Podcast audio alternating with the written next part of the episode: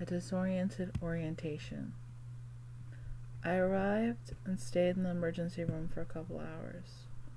Was assessed again and then brought upstairs to the behavioral health unit. I don't remember everything in order. I remember struggling to go to sleep and to stay asleep. They check in with you every 10 minutes, so it's easy to have trouble sleeping at night while you're there. But before even going to bed, I remember being questioned by a nurse there and having to answer questions like, if you end up dying while you're here, would you want to be brought back? Now, in my mind, I look back and think, was it right of them to ask me those questions when I'm in that state of mind? I literally could not think straight. My mouth and my mind did not correlate at the time. I wanted to say one thing, but I ended up saying the exact opposite.